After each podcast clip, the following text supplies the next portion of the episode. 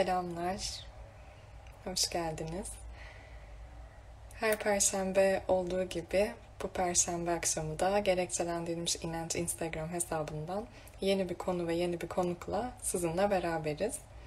Bugünkü konuğumuz Okan Gücün. Ee, konumuz, konu başlığımız da Allah'a yükselen yollar. İnananlar olarak Allah'a yakın olmak isteyen, onun has kulları arasında yer almak isteyenler olarak bunu nasıl başarabiliriz? Bunun üzerine bir sohbetimiz olacak Okan abiyle. Kendisi geldiğinde yayına dahil edeceğim.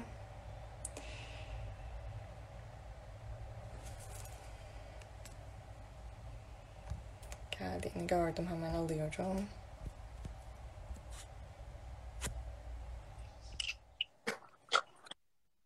Selam. Okan abi beni duyabiliyor Ses. musun? Merve geliyor mu sesim? Ee, geliyor. Benim sesim yankılı mı geliyor acaba?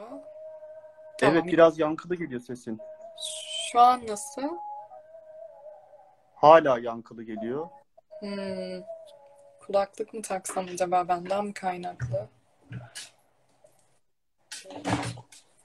Şu an hala yankılı mı? Şu anda iyi. Heh, tamam süper. Tamam. İyi Hoş akşamlar geldin. diliyorum. Hoş bulduk. Bizi dinleyen, izleyen herkese, sonrasında izleyecek olan herkese de selamlar olsun. Ee, çok teşekkür ederiz davetimizi kabul edip e, yayınımıza katıldığın için. Çok güzel bir konumuz var bugün. Ee, abi önce seni kısaca Evet. tanıyalım. Sonra da konumuza istersen geçelim. Tabii e, öncelikle güzel ve istifade ettiğimiz bir yayın olur inşallah. E, sunumda konulara göre bol bol ayet de okuyacağım. Kağıtlar, kalemler hazır olsun derim. Kendimden biraz bahsedeyim. Aslen Ankaralıyım. Bilkent Uluslararası İlişkiler mezunuyum. E, 45 yaşındayım. Yurt dışında yaşıyorum. İş güç haricinde Kur'an'ı okumak, anlamak, onu hayata tatbik etmek için çalışmakla meşgulüm. Kısacası Kur'an okulunda öğrenci olmaya çalışarak hayatımı devam ediyorum diyerekten kendimden biraz bahsetmiş olayım. İsterseniz ben devam edeyim Merve şeyle ilgili neler konuşacağımızla ilgili. Tamam Böyle ben sözü sana bırakıyorum. Tamamen sendeyiz. Ben aralarda eğer şey olursa dahil olurum. Aynen, sen beni Ağırlıklı olarak söz sende bugün. Tamamdır. Ee, bugün nelerden bahsedeceğiz? Kısaca başlıkları söyleyeyim. Ee, ilk önce akıl, akıl çeşitleri, akletmenin önemi ve bu melekeleri Allah'a yaklaşmak için kullanmakla ilgili biraz konuşacağız. Sonrasında hasenat, salih amel, cihat, e, paylaşmak, infak, takva ve şükretmek kavramlarını e, kavramlarını değineceğiz. Son olarak da hayata geçirdiğimiz yeni bir portal, yeni bir kanal olarak düşünen kalp.com'dan bahsedeceğim. Neden böyle bir kanal açma ihtiyacı oldu, ne faydası olacak şeklinde kısa kısa bilgiler ileteceğim. Diyerekten başlıyorum. Bismillahirrahmanirrahim. Öncelikle iddialı ama bir o kadar da altı dolu ve gerçekçi bir giriş yapalım istiyorum. Sonrasında da bunları Kur'an'dan delilleriyle, zandan ve varsayımlardan uzak, vakit el verdiği şekilde detaylandırarak devam edelim inşallah. Şimdi şöyle eee, başlayalım. Bize geleneğin, mezheplerin, ataların öğrettiği İslam'ın beş şartının Kur'ani bakış ve anlayışla tam olarak böyle olmadığını görüyoruz diyebilirim. Şöyle ki kelime-i şehadet, namaz kılmak, oruç tutmak, zekat vermek, hacca gitmek bunların hepsi Kur'an'ın bize söylediği şeylerdir. Ve doğrudur da. Ama şart deyip bunları beş ile sınırlandırmaya katılmamakla beraber illaki bir şart ve madde sayacaksak İslam'ın beş şartı akletmek, bundan kasıt akıl, düşünmek, fikir yürütmek gibi, okumak, yani her şeyi okumak, kitaptan evrene, evrenden insana kadar indirilmiş ve yaratılmış tüm ayetleri, yani her şeyi okumak. Üçüncüsü salih amel işlemek, Ee, yani iyilik yapmak, kendimize ve başkalarına dokunabilmek, zekat, sadaka, infak, paylaşmak ve daha fazlasını yapmak. Dördüncüsü takvalı olmak, Allah'a karşı sorumluluk bilincinde olmak diyebiliriz ve son olarak da şükretmek diyebiliriz. Şükretmeyi de sahip olduğumuz nimetlere şükran duymak ve buna göre yaşamak olmalıdır diyerekten Kur'an en çok bize bunlardan bahsederekten aslında Şeyi belirtelim. Aynen çok güzel sınıflandırdın abi. Yani namaz kılmak, oruç tutmak bunlar Allah'ın emirleri. Bunu inkar eden hiç kimse yok burada. Bunları yerine getirmemiz de gerekiyor inanan insanlar olarak. Ama burada bizim değinmek istediğimiz İslamiyet'in temel taşları aslında senin bu saydıkların erdemli bir hayat, e, Allah'a şükürle dolu bir hayat, onu hatırda tutarak çabaladığımız bir hayat. Temel taşlarını bu oluşturuyor. Yani biz Kur'an'ı okuduğumuzda bunu görüyoruz. Elbette ki ibadet de etmeliyiz. Bu yanı da var. Ama esas olarak temel e, ahlaki prensipler bunlar. Bunlara aslında değinmeye çalışıyoruz. Kesinlikle katılıyorum sana Merveciğim. Şöyle, bize öğretilen İslam'ın beş şartı bireyle Allah arasında olan ibadetlerden oluşur. Ve bireyin kendini bilmesi ve Allah'a yakın olmak için çok da önemlidir. Ama Rabbimiz bizden Kur'an'da çokça zikredilen bahsettiğim kavramları hayata geçirmemizi ısrarla istiyor. Ve sadece insan olduğumuz için bile bunların Allah'ın istemesinden gayrı bizlerin yapıyor olması gerektiğine inanıyorum. Şimdi bunu ilk kez tabii ki ben söylemiyorum. Öncesinde de söyleyenler vardı, sonrasında da olacak. Ama gayemiz bu azınlıkta kalmış olan Kur'an bakış açısını çoğunluğa taşıyabilmek ve dinimizi daha iyi anlayabilmek, anlatabilmek, öğrenebilmek, öğretebilmek ve bu yolda çaba sarf etmek. Kısaca bir ezber bozan şeyden daha bahsedeyim. Ee, bugün böyle bir giriş yapmak istedim. Kelime-i şehadet bizim olmazsa olmazımız yani. Müslüman olduğumuzu dil ile de teyit ettiğimiz ama yine nakil ile gelenek ve mezheplerden süre gelmiş bir sesleniş olarak biliyoruz bunu. Ama Kur'an'a baktığımız zaman bir kelime-i şehadetten bahsedecek olursak bunun da ilk cümlesi göklerin ve yerin sahibi Allah'tır. Allah'tan başka ilah yoktur olmalıdır. Neden böyle söylüyorum? Tabii ki Peygamber Efendimiz Allah'ın kulu ve elçisidir ve tıpkı Allah'ın tüm peygamberlerin olduğu gibi o onu unutmamak gerekiyor. Ama Allah'ın dinine girmek için onun Kur'an'da en çok tekrar ettiği iki cümle mülk Allah'ındır ve Allah'tan başka ilah yoktur. Tevhidden bile daha çok mülkün Allah'a ait olduğu zikredilmekte. Yani burası çok enteresan. Bu konuya ileride nasıl olduğu ile ilgili değineceğim. Şimdilik bir giriş yapmış olayım böyle. Rabbimiz biz insanlar için verdiği üç kitabı vardır Rabbimizin. İlki bize bir lütuf olarak verilen hayat rehberi, müjdeleyici ve uyarıcı anlamlarına gelen Kur'an-ı Kerim. İkincisi kainat evren kitabı yani yaratılmış tüm ayetler. Ve üçüncüsü de Allah'ın bizlere yaratıp halife olarak dünyaya dünya hayatına getirdiği biz insanoğlu yani insan kitabı. Ve tüm bunların şemsiyesi altında bu üç kitabı okuyabilmemiz için bize bahşettiği akıl, fıtrat, vicdan ve irade melekeleri ve bunları kullanabilme yetkinliğimizdir. Bu hususta tamamen özgür bırakılmış olarak bir sınav dünyasında olduğumuz gerçeğiyle akıl konusundan başlayalım istiyorum. Ee, Allah bizi akıl sahibi kılmış. Akılla birlikte bizi kendine muhatap almış. Bu Allah'ın büyük bir nimeti. Akıl demek hüccet demek. Yani hüccet delil demektir. Yani akıl doğruya götüren bir araçtır. Çok değerli alimlerimizin dediği gibi örneğin e, İmam Maturidi'den örnek vereyim. Akıl aynı zamanda e, iyiyi kötüyü, güzeli çirkini seçip ayırt etme yeteneğidir der. Yine e, mezhep imamı olan İmam-ı Azam kendilerine bahşedilen akılları sayesinde kanıtlarıyla birlikte Allah'ın varlığını ve birliğini onaylamışlardır ki işte bu onların imanı olmaktadır der. Akıl ana kategori olarak ikiye ayrılıyor diyelim. Ee, geçim aklı ve ahiret aklı. Şimdi geçim aklı ne? Geçim aklı günlük kullandığımız akıl.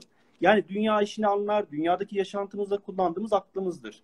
Bir de ahiret aklı vardır. Ahiret aklı ise vahyin terbiyesinden geçen ve karını, zararını bilen ve pişman olacağı bir işi yapmayan hem dünya için hem ahiret için çalışan akıl demektir. Yani bir nevi gerçek akıl sahibi kendisini hesaba çekecek ve öldükten sonra için dünya hayatında yatırım yapacak aklını kullanması demektir diyebiliriz. Ki Allah'ın da akıl sahipleri olarak tanımladıkları bu ikinci kategoriye girenler. Kesinlikle ve akılla ilgili o kadar çok ayet var ki bugün çok ayet okumaya çalışacağım inşallah vakit el verdiği sürece. Bunları tek tek de, de, de, delillendirmek istiyorum. Şimdi akıl vahyin terbiyesinden çıkarsa, nefsin kontrolüne girerse yani akıl nefs, nefsleşirse o zaman buradan şeytan yolu, kötülük yolu çıkar. Bunu da unutmamamız gerekiyor. Şimdi Kur'an işlevsel aklı önemsiyor. Okuduğumuz zaman bunu görüyoruz. Kur'an düşünen, düşünce üreten, bilen, anlayan, anlamaya çalışan yani bir fonksiyon icra eden pratik aklın önemine özellikle vurgu yapıyor. Çünkü ancak bu tür fonksiyonları icra eden bir akıl hak ile batılı yani e, doğruyu da yanlışı birbirinden ayırt edebiliyor. Aynı zamanda insani de insanı diğer varlıklardan üstün kılan da işte bu tür işlevsel akıldır diyebiliriz. Buna bir örnek ayet verelim. Ee, bununla ilgili örnek e, Bakara 164. ayet örnek vereyim. Şüphesiz göklerin ve yerin yaratılışında gece ve gündüzün birbiri ardınca gelişinde insanlara yararlı şeyler taşıyarak denizde seyreden gemilerde Allah'ın gökten yağmur indirip onunla arzı ölmüşken diriltmesinde oradaki hayvanları üretip yaymasında gök ile yer arasında Allah'ın emrine boyun eğmiş rüzgarları ve bulutları şu yandan bu yana yöneltmesinde aklını kullanan bir topluluk için nice deliller vardır. Kişiyi doğru imanı ve bu imanın gereği uzantısı olan yararlı ve uygun eylem ve ahlaki davranışları yönelten de esasen bu aktif akıldır. Şimdi Kur'an'ın aklı soyut bir akıl veya kendi zatıyla var olan bir cevher değil. Bu yüzden Kur'an Yunan felsefesindeki anlamıyla aklın ontolojik yapısından farklı olarak epistemolojik yönüne de önem verir. Bundan dolayı Kur'an'da aklın kendisi değil, onun yansıması olan eylem ve davranışlar bilgi konusu olarak geçiyor. Böyle olunca da aklın ne olduğundan ziyade aslında onun görev ve işlevinin neler olduğu konusu daha çok önem arz ediyor. Şimdi nitekim ilgili Kur'an ayetlerini incelediğimizde akletmenin salt zihinsel bir faaliyet olmayıp aksine bir de daha çok faal kalbin bir işlevi olduğu da görülüyor. Daha önce bahsettiğim örnekteki gibi başka bir ayette e, Araf 179'da bu ayette şöyle geçiyor. Onların kalpleri vardır, onlarla anlamazlar. Ve Haç 46'da yeryüzünde dolaşmazlar mı ki düşünecek kalpleri olsun gibi ayetler de gösteriyor ki imanın kendisi vasıtasıyla gerçekleştiği tasdikin merkezi olan kalp akılla hemen hemen aynı anlamda kullanılıyor. Yine çok sevdiğim alimlerimizden Caferi Sadık'ın bir sözü vardır. Ee, peygamber insanın dışındaki akıl, akıl insanın içindeki peygamberdir der. Bir başka akıl ile ilgili tanım daha var. Ee, bunu da din tarihçisi Zahner söylüyor. Akıl Allah'ın dünyadaki terazisidir der. Yani Kur'an'da akıl diğer pek çoklarında olduğu gibi bu, bu kelimeyi de önceki anlamlarından farklı bir takım yeni anlam boyutları kazandırmış. Kur'an'da isim olarak akıl sözcüğü geçmiyor. Onunla hemen hemen aynı anlamlara gelen kalp, e, lüb, hilm, hicir, nüha ve fuat kavramları bir bakıma aklın yerinde kullanılıyor. Şimdi bu kavramları biraz inceleyelim. Ayetlerle örneklendirelim. E, kalpten bahsedelim. Kalp, bağ ve bağlantı kuran sebep, sonuç, parça, bütün ilişkisini fark eden akla deniliyor. Akıl kavramıyla kesin bir ilişkisi olan kalp sözcüğü Kur'an'da 132 yerde geçiyor. Lüb bir şeyin özü demek. Yani Kur'an'da çoğulu olan elbak kullanılıyor. İnsanın özünü oluşturduğu için akla da lüb deniyor. Dolayısıyla lüb duyulara sığınmaksızın her türlü şüpheden arınmış ve hakikatleri değerlendirmede olgunlaşan akıl demektir diyebiliriz. Bununla ilgili Bakara 179 şöyle söylüyor. Ey öz akıl sahipleri kısasta sizin için bir hayat vardır. Umulur ki takvalı yani duyarlı olursunuz. Yine bu ayetlerden devam ederek, ederekten iki örnek daha vereyim. Lüb'le ilgili. Bakara 269 şöyle söylüyor. Allah dileğine hikmeti verir. Kime hikmet verilmişse ona büyük servet verilmiştir. Ama akıl sahipleri dışında kimse bunu düşünüp anlayamaz. Ve Maide 100. ayet örnek vereyim size bununla ilgili. Ee, Pisliğin çokluğu seni hayrete düşürse bile pisle temiz bir olamaz. Öyleyse ey akıl sahipleri Allah'tan sakınınız ki kurtuluşa eresiniz. Bunlar lüb akla ilgili olan ayetler. Bir başka akılla ilgili terim hilm e, konusu, hilm kelimesi. Hilm sözcüğü de Kur'an'da çoğulu olan ahlam şeklinde geçiyor. Bu da e, Tur 32. ayette yer alıyor onlara akılları mı bunu emrediyor yoksa onlar azgın bir topluluk mudur şeklinde kullanılıyor. Yine bundan başka bir akıl çeşidi olan hicir. Hicir e, taş, kaya gibi sağlam ve oturaklı yani sabiteleri ve e, ilkeleri olan akıl demek. Buna da Fecir 5. ayeti örnek vereyim. Bunda akıl sahibi için hakikatin sağlam bir kanıtı yok mudur şeklinde geçiyor. Bir başka akıl çeşidi e, nüha. Nüha sözcüğünü yani nüha sözcüğü çirkin şeyi fark edip engelleyen akıllı kullanılıyor ve deniliyor. Bunun içinde Taha 128. ayet örnek vereyim. Yurtlarında dolaştıkları kendilerinden önceki nice nesilleri helak etmiş olmamız onlara bir yol göstermedi mi? Şüphesiz ki bunda engelleyen akıl sahipleri için deliller vardır. Ve benim en çok sevdiğim diğer akıl çeşidi kullanımında ve bizim Türklere de has olan fuat kavramı yani gönül anlamına gelen vicdanla bağlantı kuran öz ve iç akıl anlamında kullanılıyor. Bununla ilgili de e, İsra 36. ayet ve Necim 11. ayet örnek vereceğim. İsra 36'da şöyle söyleniyor. Hakkında bilgi sahibi olmadığın şeyin peşine düşme. Kuşkusuz kulak, göz ve fuat yani gönül bunların hepsi ondan sorumludur. Necim suresi 11. ayette de gözünün gördüğünü gördüğünü kalbi yalanlamamıştı şeklinde bir kullanım var. Yani Kur'an'ın akla yüklediği önemli bir takım işlevsel görevler var. Evreni ve evrende gerçekleşen olayları gözlemleyerek onlar arasındaki hikmeti ve mantıksal ilişkiyi keşfetmeye yönelik akli çabalar bunlardan birisi. Kur'an bunu ibret almak olarak değerlendirmekle beraber akıl sahiplerini bunu yapmaya özellikle çağırıyor. Yani örnek olarak bununla ilgili Nur suresi 44'e örnek vereceğim. Allah gece ile gündüzü birbirine çeviriyor. Şüphesiz ki bunda öngörü sahipleri için bir ibar, ibret vardır. Ee, yine Nahil 66. ayet örneğini vereceğim. Şüphesiz ki hayvanlarda da sizin için ibret vardır. Size onların karınlarındaki atık ile kan arasından içenlerin boğazından kolayca geçen saf bir süt içiriyoruz. Yani Kur'an'ın akla yüklediği işlevsel görevlerden biri de akıl yürütme. Buna nazar deniyor. Bildiğimiz nazar değil de hakikaten akıl yürütmeye nazar deniyor. Nitekim Araf 185'te e, göklerin ve yerin hükümranlığı Allah'ın yarattığı şeyler üzerine düşünmediler mi diye bir kullanım vardır. Bu ayeti bu hususta açıkça vurguluyor. Abi o kadar güzel ayetler paylaşıyorsun ki göklerden bahsediyor, yerden bahsediyor, hayvanlardan, e, işte içtiğimiz sütten, mesela denizde yol alan gemilerden. Aslında düşün yani Allah'a ulaşabilmek, yani başlarımızda Allah'a yükselen yollar. Allah'a ulaşabilmenin pek çok farklı yolu var.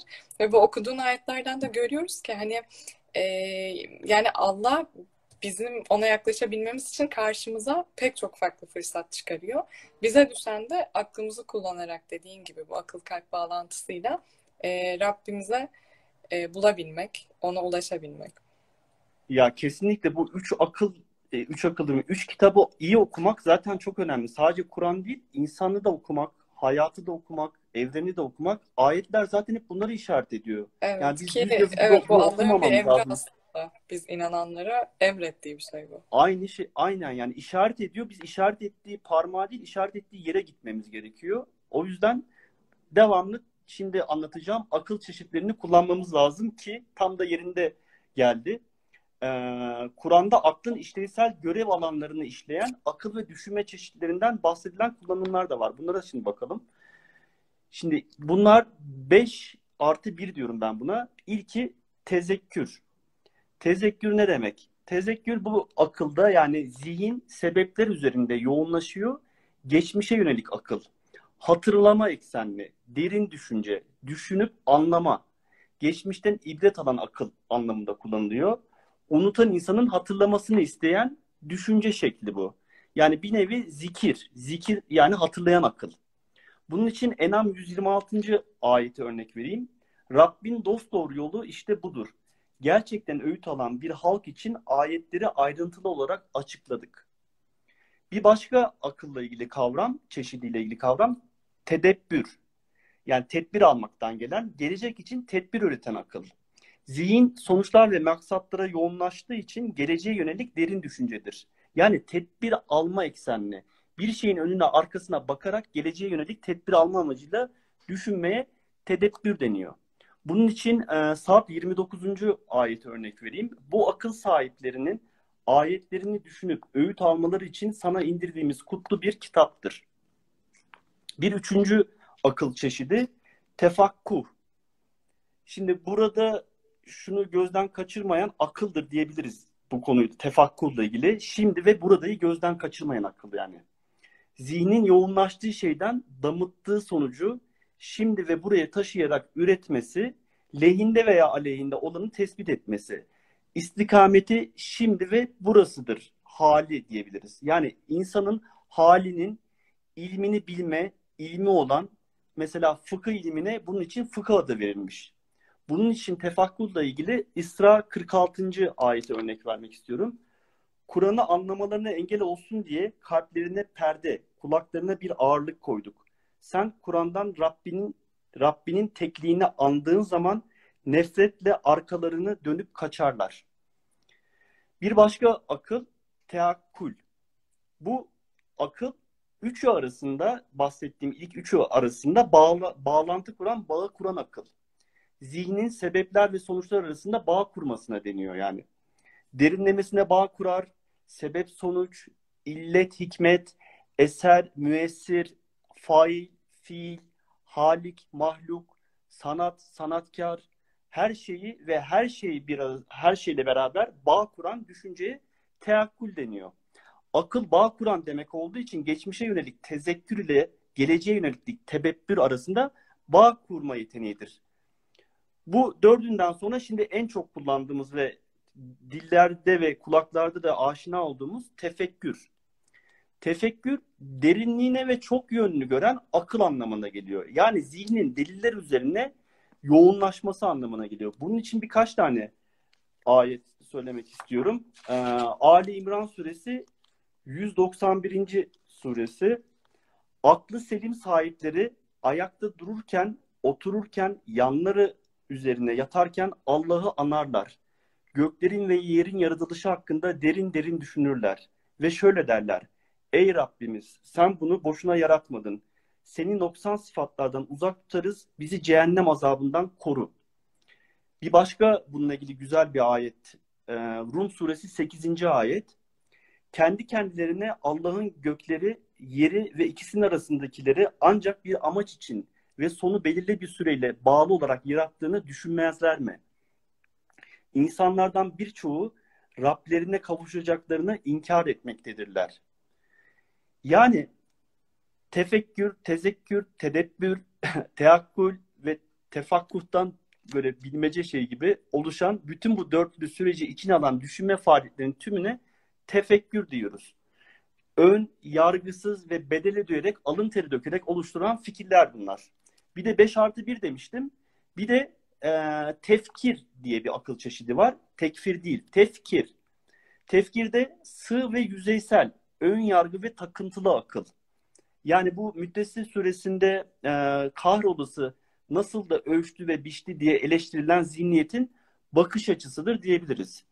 İman ve inkarın merkezi olan kalbin en önemli işlevsel özelliklerinden birisi şüphesiz akletmek, düşünmek. Yani bunun en güzel örneğini Haç 46. ayet veriyor. Bunu uzunca tekrardan söyleyeyim. Yeryüzünde dolaşmıyorlar mı ki düşünecek kalpleri ve işitecek kulakları olsun. Gerçek şu ki gözler kör olmaz fakat asıl sinelerdeki yani gönüllerdeki kalpler kör olur. Bu çok sevdiğim bir ayettir benim de. Ee, bunun devamında şöyle söyleyelim. Dolayısıyla yani akletmenin görevi derinlemesine düşünmek, olayların önünü ve arkasını görmek, onların sebep ve hikmetini anlamak. Çünkü gerçekte sahih ve sağlam bir iman ancak sağlam bir akletme sonucu ulaşılabiliyor. Yani uygun insanı eylem ve güzel ahlak, ahlaki davranışlar ancak temeli sağlam, kesin bilgiye dayalı, burası çok önemli, altını çiziyorum, dayalı doğru bir imanın tezahürleri olabilir diyebiliriz. Aslında akıl eşyanın realitesine uygun doğru düşünme demek yani. Yani doğru düşünme sisteminin genel adı.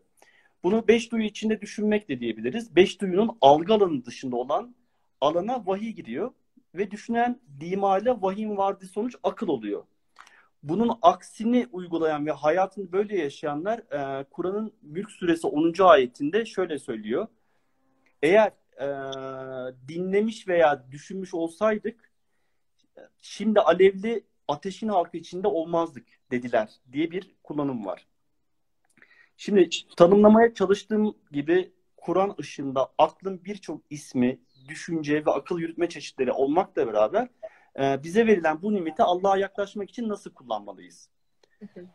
Bunu da kısacık şöyle anlatayım. Din önce din nedir? Bir onu bir söylemek istiyorum. Din varlık karşısında üstünlüğümüzü, Allah karşısında acizliğimizi, hem cinsimiz karşısında da sorumluluğumuzu bize öğreten kurumdur aslında. Hayat tarzıdır, tercihtir, güzel ahlaktır, ıslah projesidir. Bu doğrultuda bize bahşedilmiş en büyük nimeti olan da yani aklı kullanıp bunu güzel işlerle harmanlayıp Rabbimize layık kullara olabiliriz şeklinde değerlendirebiliriz. Şimdi Allah'a yükselen yollar dışında salih amel, e, cihat, paylaşmak, infak, takva, e, şükretmek konular üzerinde biraz duralım. Kısa kısa bunlardan ve ayetlerden bahsederekten devam edelim inşallah. Tamam, tamamdır. Salih amel ne demektir? Salih amel şöyle, işte amel iradeye dayalı iş, davranış, ibadet, hayırlı iş ve eylem demektir. Yani Allah'ın rızasına uygun olan bütün işler, hareket, hayır ve iyilikler, dini, ferdi ve ahlaki görevler ve ibadetlere salih amel diyebiliriz. Bunun için Asır suresi 1 ile 3. ayeti örnek veriyorum. Ee,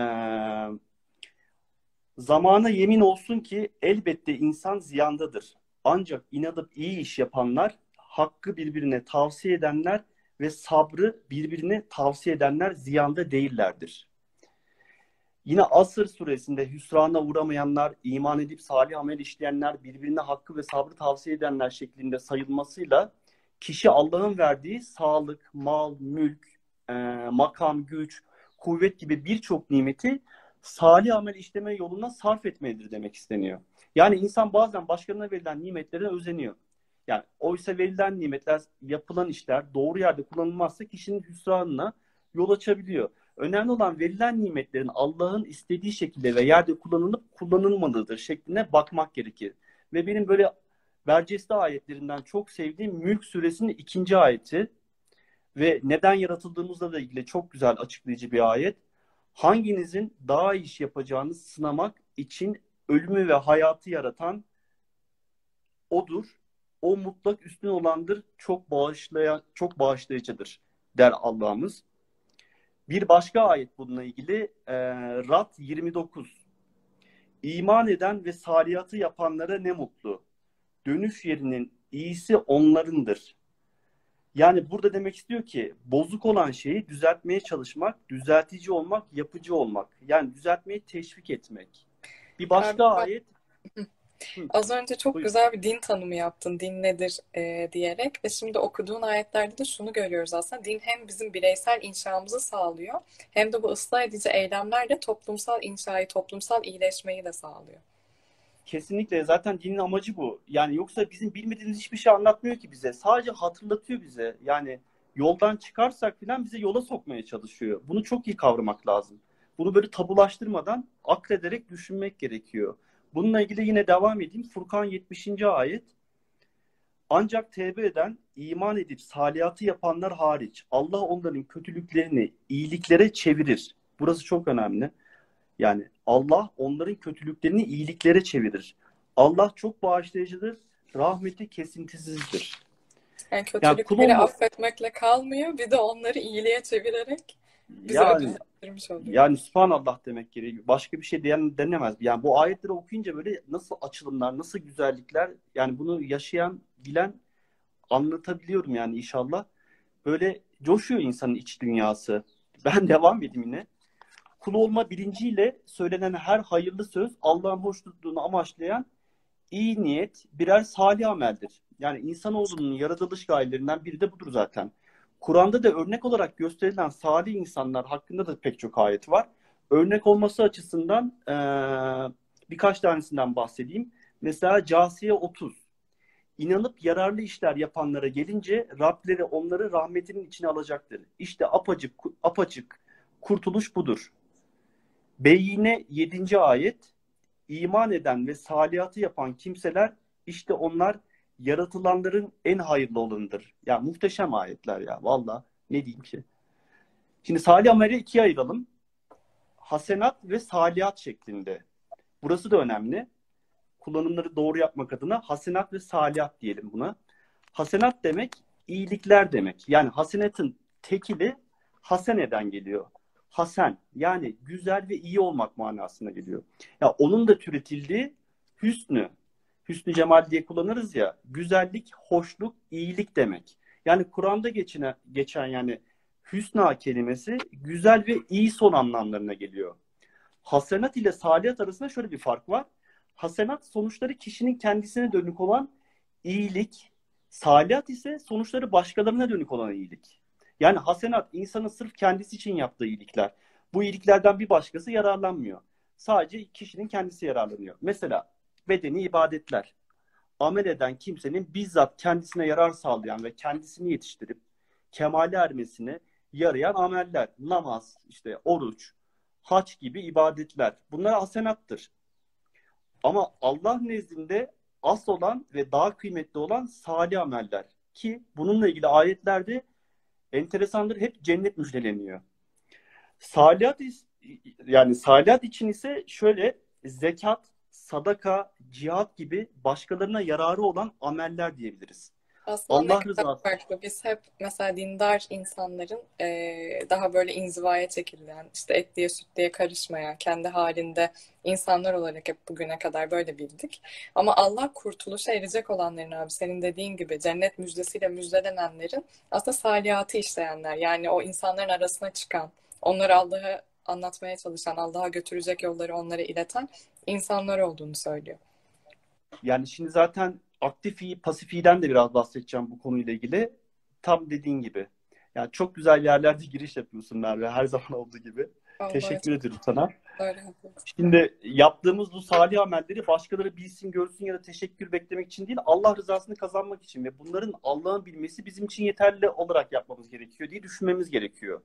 Şimdi bu örnekle ilgili de yani buna bu kapsamı neden söyledim? Lokman 16. ayette buna çok güzel bir açıklama geliyor.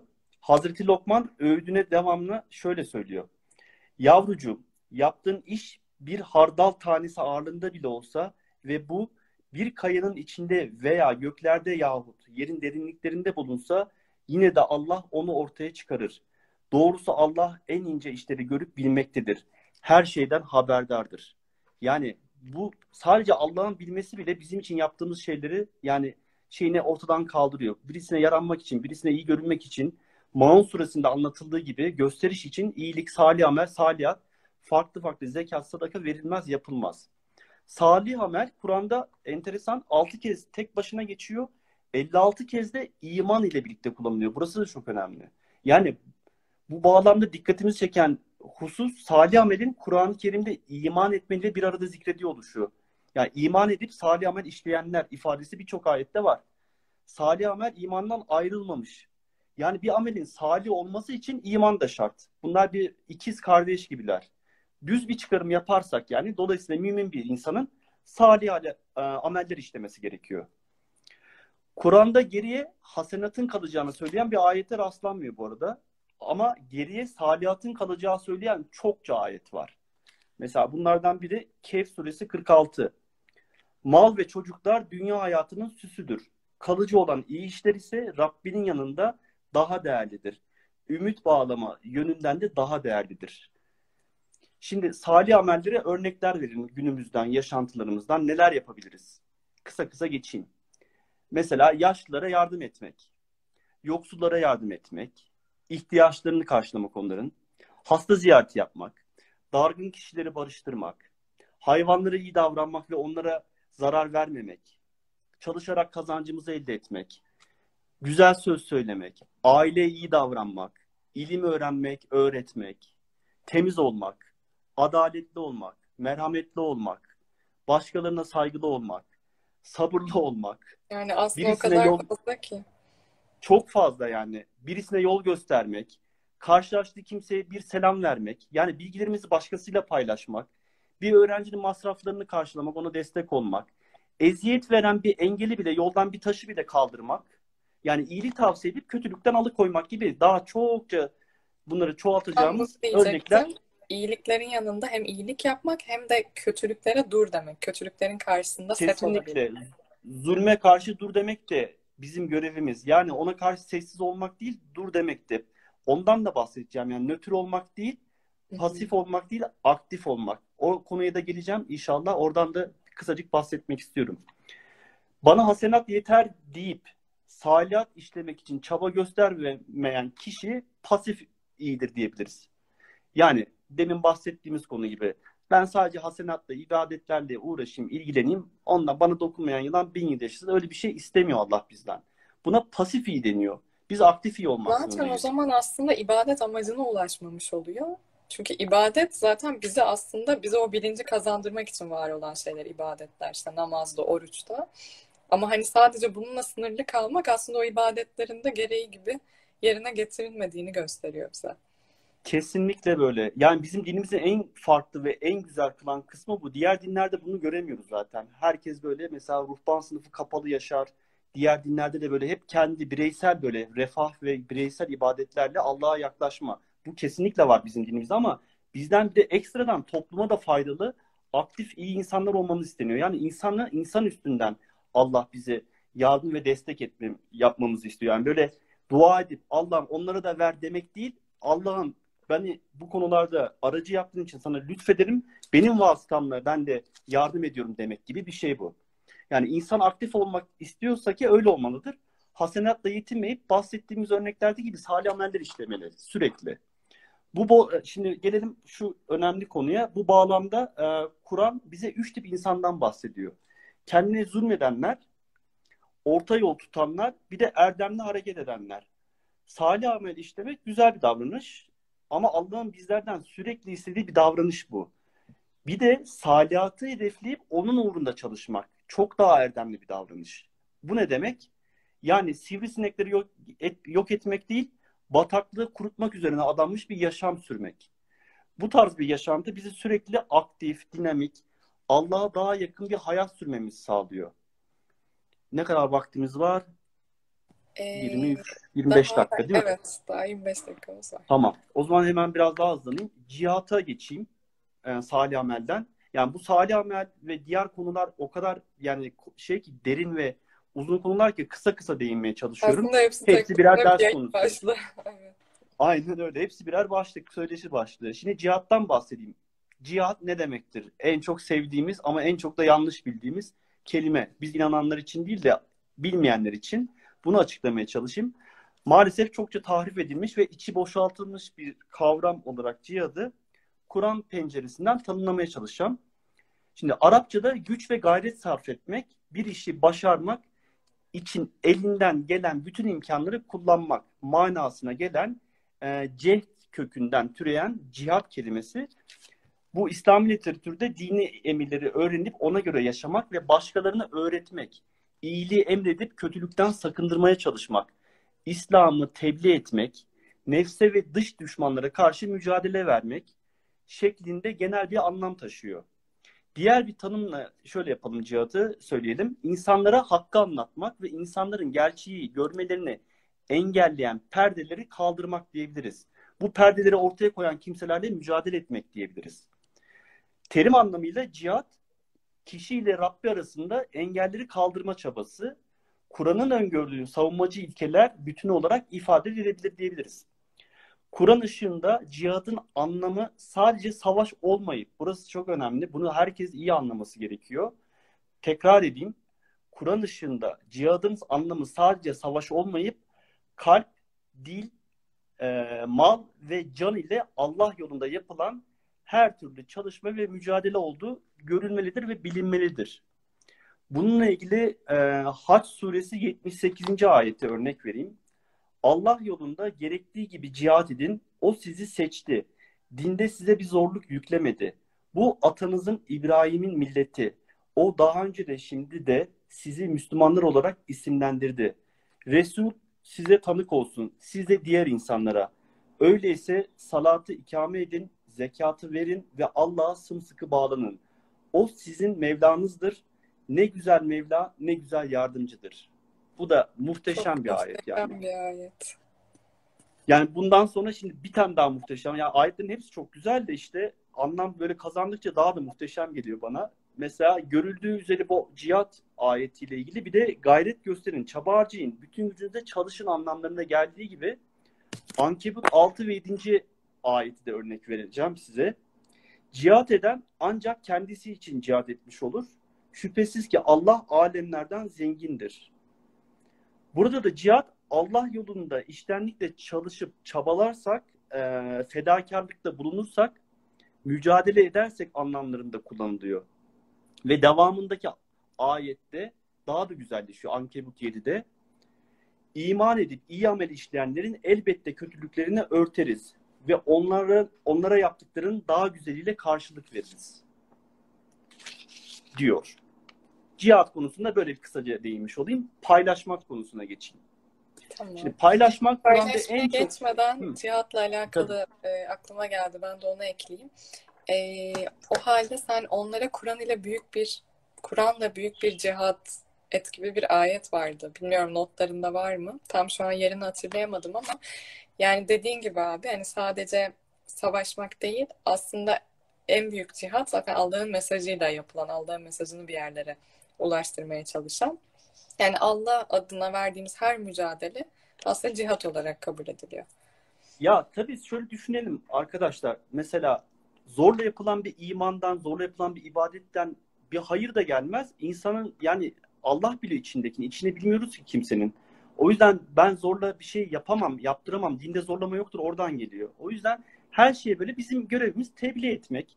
Allah'ın kitabını doğru şekilde aktarabilmek, insanlara bunu anlatabilmek ve insanların bunu gönülle ikna da kabul etmesi.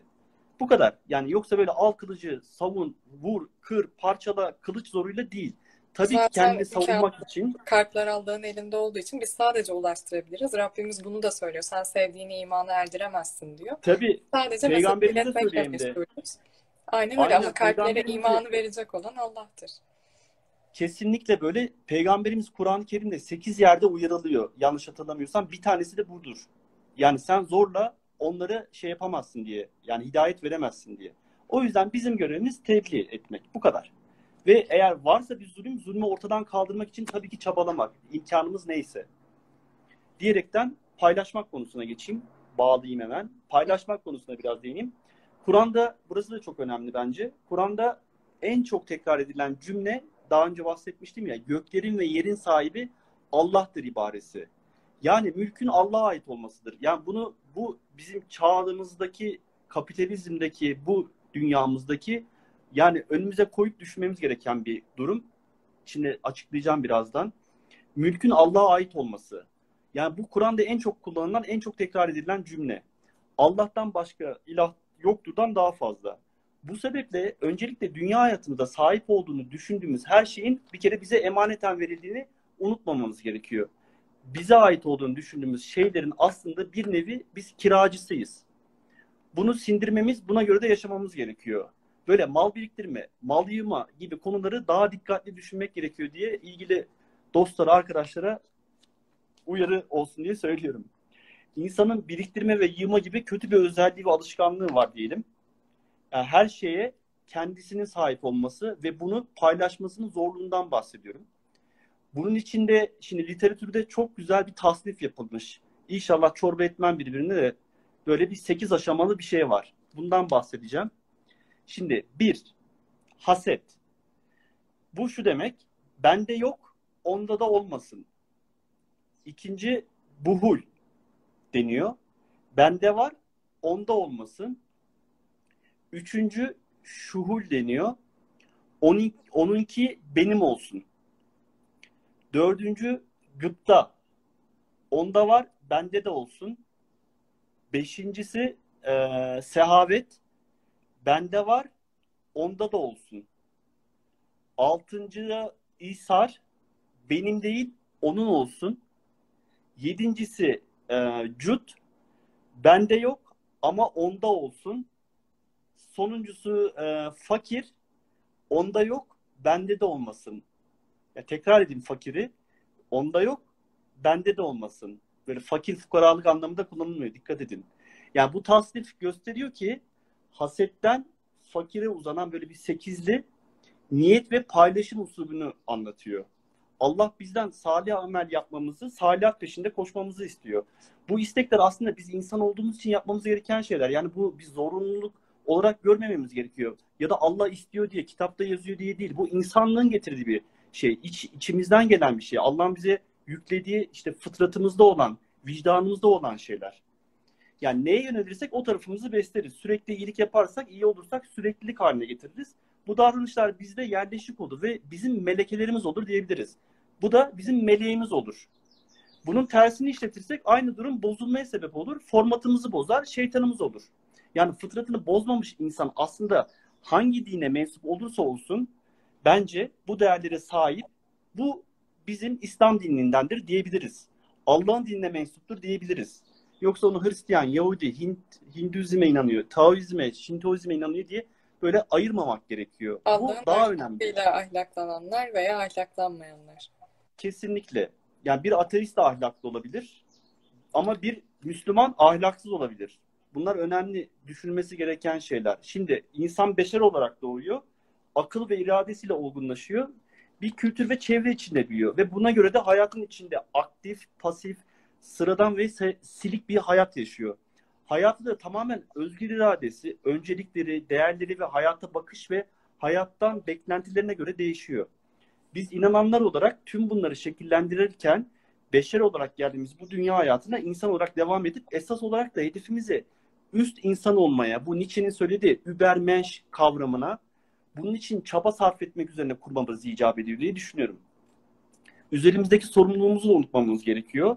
Kur'an çünkü bize bu sorumluluğu yüklüyor zaten. Bireysel refah değil, toplumsal refah için çabalamamız gerekiyor. Kur'an terbiyesiyle e, Allah'ın hoşnut olacağı davranışlar bir nevi takva sahibi olarak yaşayıp yaşatmamamız gerektiğine inanıyorum. E, işte bu yani işleri yerine getirmek için, kendimizi daha iyi yetiştirmek için öncesinde bahsettiğim bu akıl ve düşünme fonksiyonlarını kullanmamız ve bu fonksiyonlar kullanıldıkça aktif olarak, işlevsel olarak rol oynayıp yoksa kullanılmayan bir akıldan sağlıklı rutinler de beklenemez. Sürekli hayatın içinde olmamız gerekiyor. Benim en çok sevdiğim, hepimizin bildiği bu Yunus suresinin 100. ayetinde söylenen Allah akıllarını kullanmayanları pislik yağdırır şeyi çok önemlidir. Bir de Enfal 22'de de buna benzer bir kullanım var. Çok güzeldir o da. Ee, şüphesiz Allah katında canlıların en kötüsü düşünmeyen sağırlar ve dilsizlerdir kullanımı var. Yani Allah'ın istediği ona layık kullar olmak için ki burada burada efendi kul ilişkisini de bir tanımlamamız gerekiyor. O da çok yanlış biliniyor. Bugün böyle yeni yeni şeyler değil aslında bildiğimiz ama yanlış bildiğimiz şeyleri söylüyorum genel olaraktan. İnsanlarda şöyle bir ön yargı ve algı yanlışlığı bulunuyor. Kul olmayı dünyevi hayattaki insan ilişkilerindeki efendi kul ilişkisine benzetiyoruz. Yanlış yapıyoruz burada. Allah ile kul arasındaki ilişki böyle bir ilişki değil çünkü. Şimdi bu Kur'an'da Rab ve Abd kelimeleriyle anlam buluyor. Dünyevi efendi kul ilişkisindeki efendi sahiptir yani. Kul ise köledir. Kölenin özgür davranma, konuşma hakkı yok. Sahibi ne isterse onu yapmak zorunda. Ya da modern hayattan örnek verelim efendi kul ilişkisine. Kul dediğimiz modern köle gibi sürekli işverenlere çalışmak zorunda, önünü ilikleyen, tamam olur diyen bir piyon gibi yani. Her çalışan için söylemiyorum bunu. Bu tarz yaşayanlar için söylüyorum. Yani hayatın getirdiği dinamikler içinde yaşadığımız çağın gerçekleri doğrultusunda bireyler sürekli bir mağdur edilme, sömürülme durumu altında. Ezberletilmiş hayat ve yaşantı modelleri bir ömür yaşamakla birlikte insanda şöyle bir durum düşünmeye bile fırsat bulamıyor. Otomatik olarak her şey işliyor gibi böyle. Bu bana çok suni ve anlam tamamlanmamış bir hayat gibi geliyor. O yüzden zaten bir 5 sene önce ben de hatta 8 sene önce hayatımı şeklini değiştirmeye karar verdim. Şükürler olsun diyorum. Ne bireysel olarak, ne toplumsal olarak, ne ruhani olarak tamamına ermeyen bir hayattır bu. Ama Allah ve kul ilişkisinde böylesi bir ilişki yok yani. Hangi efendi, sorarım size arkadaşlar, hangi sahip size ikna yoluyla yaklaşır? Yaptığınız hataları istiğfar yani bağışlanma ve tövbe ile affeder? Hangi efendi verilen ömür içinde sonsuz kredi sunar? Onun verdiği borcu istememekle beraber, burası da çok önemli bence, kendisine güzel bir borç verini sever, takdir eder, duaları icap eder, kulunu kollar, korur, ödüllendirir. Bu ilişki tamamen kalben ve aklen yapılan bir bağlılık esaslı bir ilişkidir. Zorlama yok. İkna ile, iman ile olan bir ilişki ve bağlılık. Bununla ilgili Zariyat suresi 56 ve 58. ayetlerden bahsedeyim. Ben cinleri ve insanları sadece bana kulluk etsinler diye yarattım. Ben onlardan hiçbir rızık istemiyorum. Beni doyurmalarını da istemiyorum. kuşkusuz rızık veren, güçlü ve gücünde metin olan Allah'tır. Maturidi şöyle söylüyor. Allah insanı iyiyi ve kötüyü bilebilecek, yapılması ve sakınılması gereken şeyleri ayırt edebilecek şekilde yaratmıştır. Onu yaratıp başıboş bırakmamış, ibadetlerle verdiği çeşitli nimetlerin şükrünü eda edip etmeyeceğiyle imtihanı tabi tutmuştur der kendisi. Yani bu doğrultuda Allah bizden sürekli aktif ve dinamik bir hayat, hayatta katma değer katan bireyler olmamızı istiyor. Bu sebeple kendimize zulmeden insanlardan zaten olmamamız gerekiyor. Bu model insanlar Kur'an tarafından yeriliyor. Orta yol tutanlar ise nötr gibi görünmekle beraber bana göre Allah'ın istediği insan tipleri değiller. Çünkü sanki bu tip insanlar bana böyle araf ehli vardır ya Kur'an'da bahsedilen o tiplere benziyorlar. Yani katılımcı olmayan ama ortamda yer tutan kişiler gibi böyle ete süte bulaşmayan belki pasif iyi olanlar gibi diyebiliriz.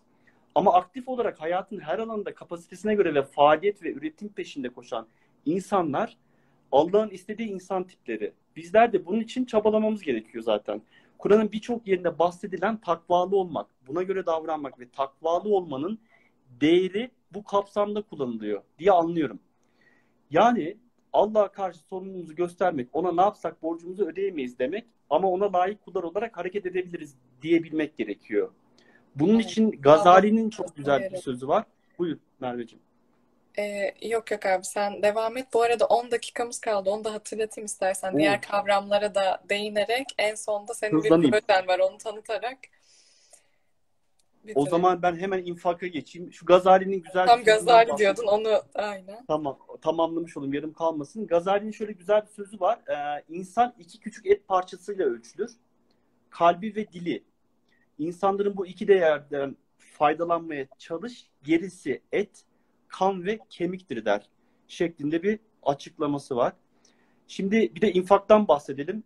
Hızlanayım biraz daha. İnfak nedir dersek kısaca infak Allah'ın hoşnutluğunu kazanma yolunda kendi emeğinden, alın terinden hak sahipleri ne muhtaçlara vermekte diyebiliriz. Bunun yanında infakın bir güzel yanı da hikmeti insanı ruh, şahsiyet ve karakter bakımından maddenin esaretinden kurtarıp maneviyatı hakim kılması olduğunu görmek diye de düşünebiliriz. Bakara 195. ayeti bunun için örnek vereyim. Allah yolunda malınızı infak edin, kendi ellerinize kendinizi tehlikeye atmayın. İyilik yapın, kuşkusuz Allah iyilik yapanları sever. Yani şunu da unutmamak gerekiyor tabii. Kur'an'da zekat dinen zengin sayılanlara cömertlik anlamında söyleniyor. İnfak ise zengin fakir her mümine ilahi bir emir. Fakir de olsa. Nitekim Kur'an-ı Kerim infaka teşvik zekattan daha çok fazla yer alıyor Kur'an-ı Kerim'in içindeki ayetlerde. İnfak zekin, zengin fakir her Müslümanın sorumluluğu. Bununla ilgili Ali İmran 134. suresini söyleyeyim. Muttakiler hem bolluk hem de darlık anlarında infak ederler. İşte burada geçiyor mesela. Öfkelerini yutarlar ve insanları affederler. Hemen takvadan bahsedeyim, hızlanayım biraz daha.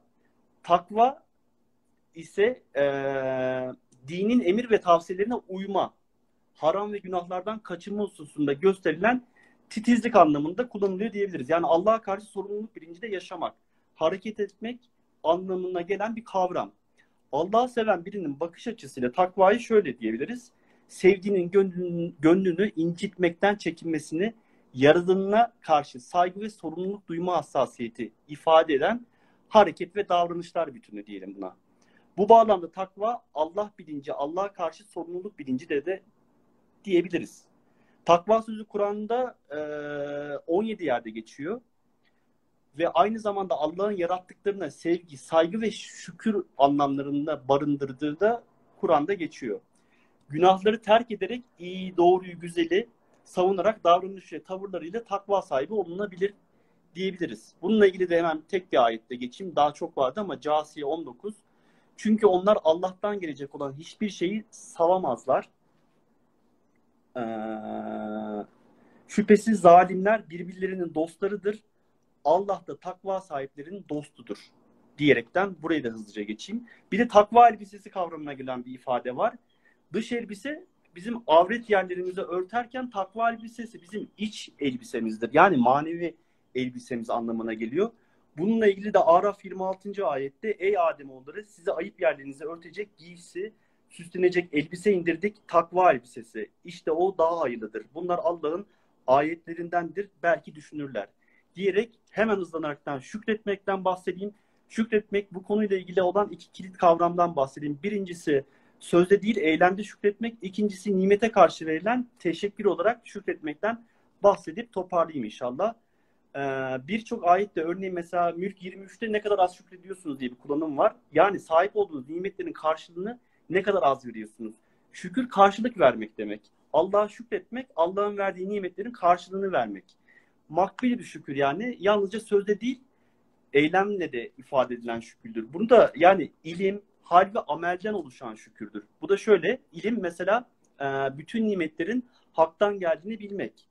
Hal, nimetlerin gerçek sahibine karşı hürmet ve muhabbet duymak. Amel ise bu duyguları hayatı şükrü, sözlü ve fiilen ifade etmek anlamında, anlamlarında kullanabiliriz diyerekten bu konuları da geçeyim ve Şükretmekle ilgili ben bir ayet okuyayım abi. Çalışma Tabii. masama astım bunu ve böyle çalışırken motivasyon oluyor bana. Sebe suresi 13. ayet. Ee, bana karşı şükür duygusuyla çalışın ve unutmayın ki kullarım arasında hakkıyla şükreden çok azdır. Yani Allah şükretmek için dediğin gibi şükrün de farklı şeyleri var. Söz ile şükür, eylemle şükür. Allah onu şükredebilme, şükretmemiz için çalışmamızı söylüyor.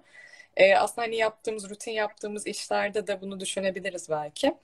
Hani bu Allah'ın bize verdiği bir nimet ve ben şu an ona teşekkür etmek için bu işi hakkıyla gereği gibi yerine getirmeliyim. Bu da aslında bir aynen şükür oluyor. yüzde yüz hem sözlü hem eylemsel olarak sözlü değil sadece. Aynen. Şimdi son toparlayalım bitmeden. Son Ee, bu- 5 dakikamız Tamam. düşünenkalp.com'a değinelim istersen. Düşünenkalp.com. Şimdi öncelikle bu proje neden Şükretmek için geçirildi? e, yaptığın Aynen. çalışmalardan birisi. birisi yani çok çalışma var. Bunu böyle şimdi biraz bahsedeceğim kısaca. Bu projeyi neden hayata geçirmek istedim ya da istedik diyeyim. Beraber yapıyoruz çünkü. Ondan bahsedeyim. Bundan önce de şunu da ifade etmek istiyorum. Bir şeyi anlamak, kavramak, inanmak, araştırmak gibi var olan bilgiyi deliller üzerine ve öncesinde bahsettiğim akıl, fıtrat, vicdan ve irade dörtlüsünü kullanarak bir akıl ve kalp filtresinden geçirip sonuçlara ulaşmamız gerekiyor diye düşünüyorum.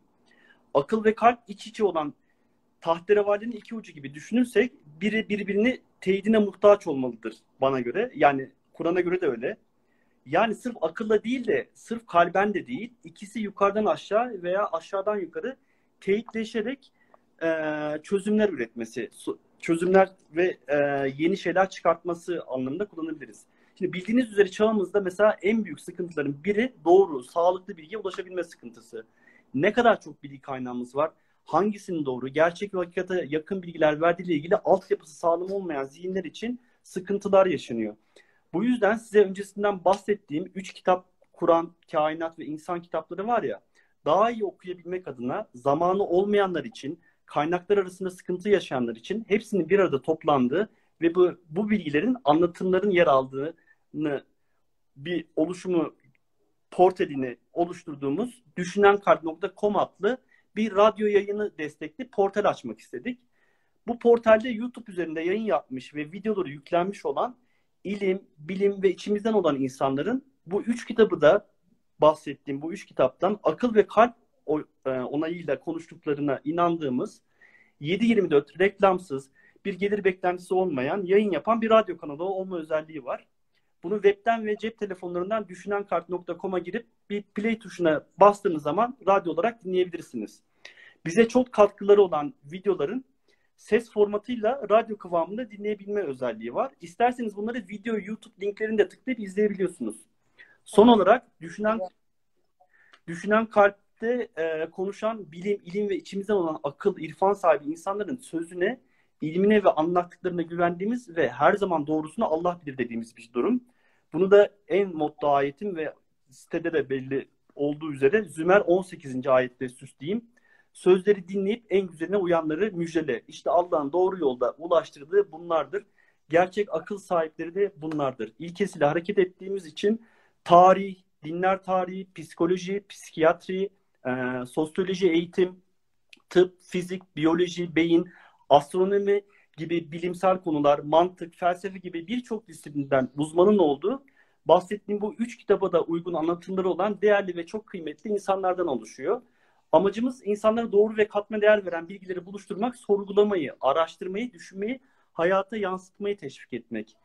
Bu portalin online radyo yayını dışında ayrıca bir de YouTube videolarına ulaşabilme, tavsiye kitaplar, ücretsiz kitap ve yayınlar, yine destek, eğitim, e, yardımlaşma alanlarında faaliyet gösteren bildiğimiz, güvendiğimiz kuruluş, kuruluşlara ait bilgiler, sosyal medya, TV, radyo kanalları, dergi araştırma, soru, cevap, Kur'an-ı Kerim mealleri, diğer kutsal kitap metin ve mealleri gibi konu ve kaynaklara da ulaşabilirsiniz. Yani canlı yayına çıktık daha yeni. Bu ilk versiyonu inşallah geliştirerek devam edeceğiz.